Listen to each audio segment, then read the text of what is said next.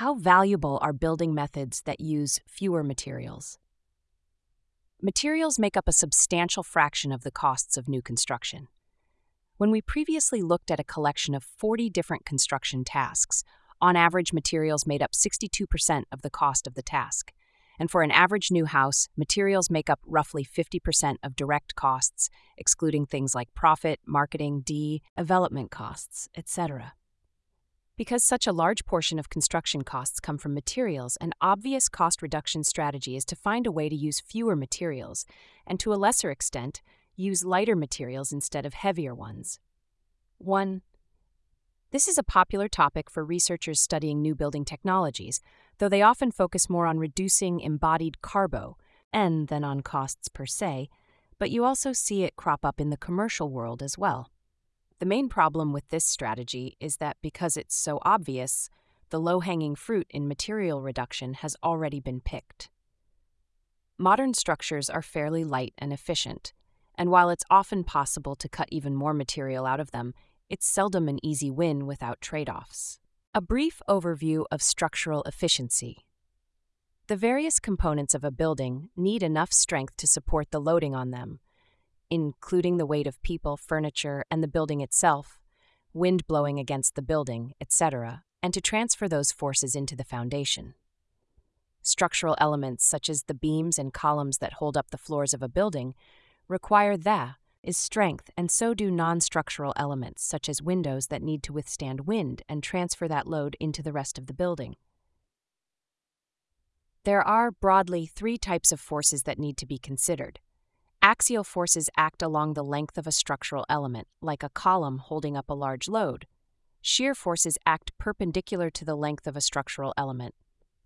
And bend, ding forces are forces that are trying to bend a structural element, pot 2. Often, a loading can produce multiple kinds of forces. For instance, a beam supported at each end with a continuous load along its length will have both shear forces and bending forces. In addition to resisting these loads, building elements also need to resist deflections.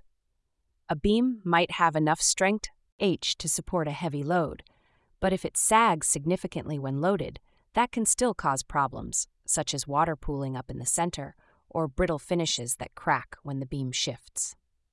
Of these various forces, bending forces and deflections are often the major drivers of the size of structural elements because of how quickly they increase.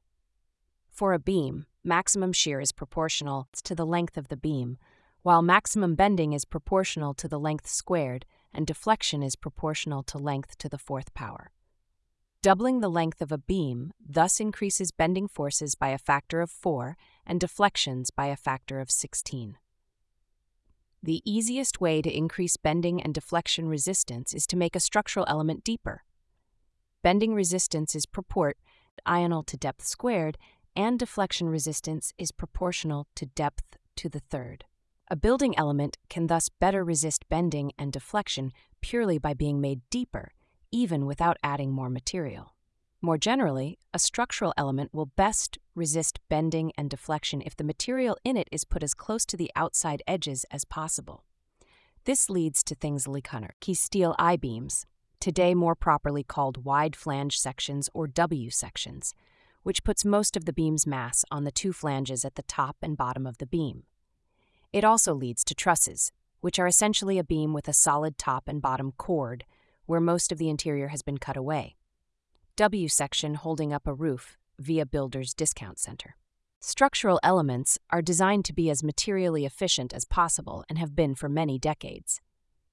Wood trusses, made up of conventional lumber stitched together with steel plates, and wood I joists, made up of engineered lumber top and bottom chords with a center web of oriented strand board, or OSB, are standard for residential construction in the U.S. Steel W sections and steel joists, basically trusses, are standard for commercial construction. For even lighter steel construction, there is light gauge steel framing, which consists of very thin sheets of steel bent into structurally efficient shapes. There are also things like insulated metal panels, which are in some ways the platonic ideal of an efficient structural element. A thin sheet of steel on the top and bottom separated by a layer of insulation The wood version of insulated metal panels, SIPs, never quite caught on in the US, though not for lack of trying. Metal panels via Fleming steel erectors. Even heavy, cheap materials like concrete are used in materially efficient ways. For concrete floors, a common construction method is to pour concrete over a rib, ed metal deck. The ribs give the steel the strength to support the concrete while it's wet, eliminating the need for additional shoring, and give the whole assembly greater depth, increasing bending resistance and placing the steel at the outer edge where it's most useful. There are also things like hollow core slabs, concrete slabs manufactured with voids in the middle, and concrete bell, ox, which are hollow in the middle, though many of the voids will have reinforcement placed in them and be grouted solid. And of course, there have been many attempts to find ways to further cut material out of concrete construction going back decades. Minimizing the amount of material in the structure of a building is one of the main jobs of structural engineers and they have many tools to help them do this. Software packages like RAM can calculate all the forces on a structure and choose the lightest beams and columns that will resist them. In very tall buildings, engineers will shrink the columns higher up the building as the forces to be resisted are lower. We see a tendency towards reduced material in architectural elements as well, with hollow wooden doors replacing solid doors and thin engineered wood floors, replacing thicker solid sawn boards. The challenge of further material reduction. This is not to say that buildings are as efficient as they can possibly be, and no more material reduction is possible. But as builders, architects, and engineers have always focused on cutting material out of a building, the material that's left generally isn't easily removed. Even material that may not be required structurally is often hard to remove for practical reasons. Consider, for instance, the typical steel W section, which has a solid top and bottom flange and a solid web of steel all along its length. You might look at this and think, maybe in some cases we could cut out some of the material from that solid web. After all, trusses can support loads with most of that center material carved away. And in fact, you'd be correct Often the web material in a W section isn't strictly required structurally, especially for long spanning beams.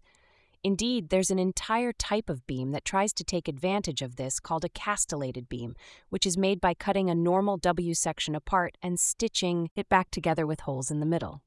Beam construction. But in practice, it's rare to see castellated beams used. Empirically, the added costs of designing and fabricating them and the additional coordination and scheduling requirements seldom seem to be worth the material savings.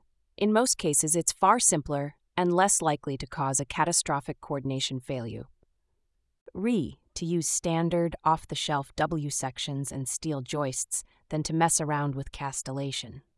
Similarly, because columns are often governed by buckling failures, the most materially efficient column would be a tapered column that was larger in the center than on the ends but this would be more expensive to fabricate, since it could no longer use a continuous process that prod said a uniform section, and likely be somewhat awkward to use since you'd no longer have continuous vertical surfaces to attach things to.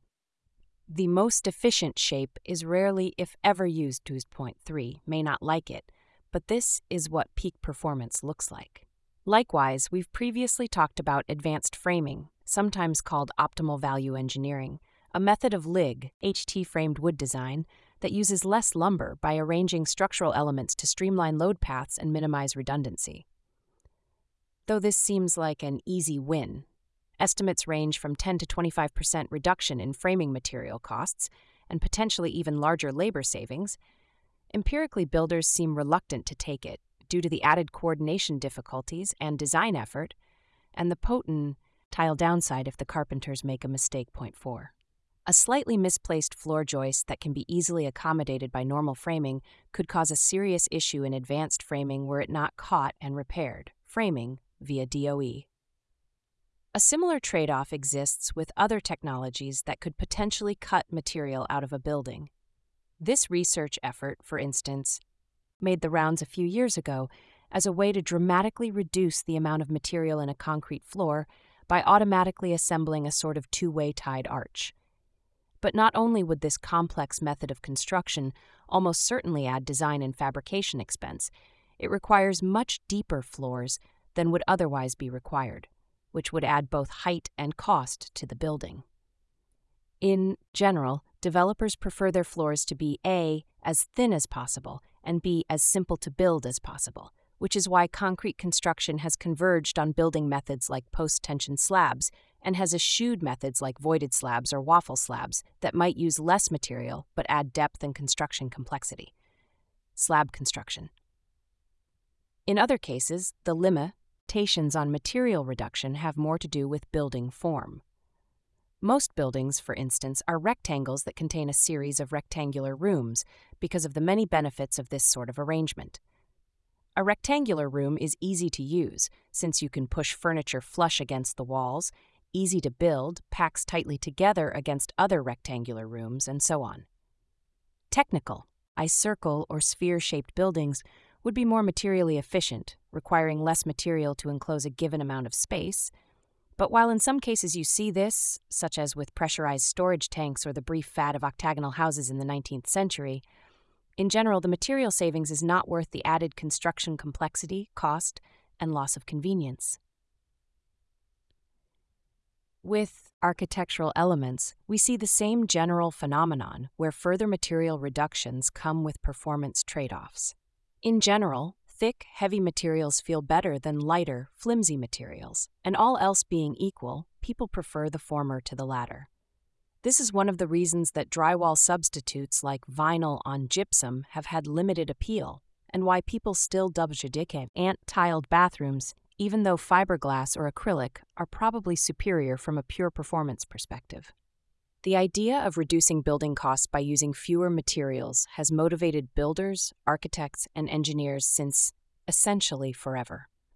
Because of this, I'm generally somewhat bearish on the possibility of cutting costs by developing new, more materially efficient building, G technologies. In many cases, we already have more materially efficient systems waiting in the wings that aren't used because of the various costs, complexities, and risks they introduce. I don't think there's zero opportunity here, but the material that's currently used in a building is generally going to be very hard to remove, and removing it will come with a lot of trade offs. 1. Lighter materials are in some cases cheaper and often require less effort to install since they're easier to move around, require less equipment, etc., but there's not a straightforward lighter equals cheaper relationship. Many heavy materials are cheap, such as concrete, and many light ones are expensive, such as titanium or aluminum. 2. There are also torsion forces, but these are typically less of a consideration. 3. You do see tapered non uniform columns in metal buildings, however, though they usually have a vertical surface on one side. 4 the DOE estimates that advanced framing can reduce material costs by $1,000 on a 2,400 square foot house. In Building an Affordable House, Fernando Ruiz estimates that advanced framing brought his framing material costs down by slightly less than 25%.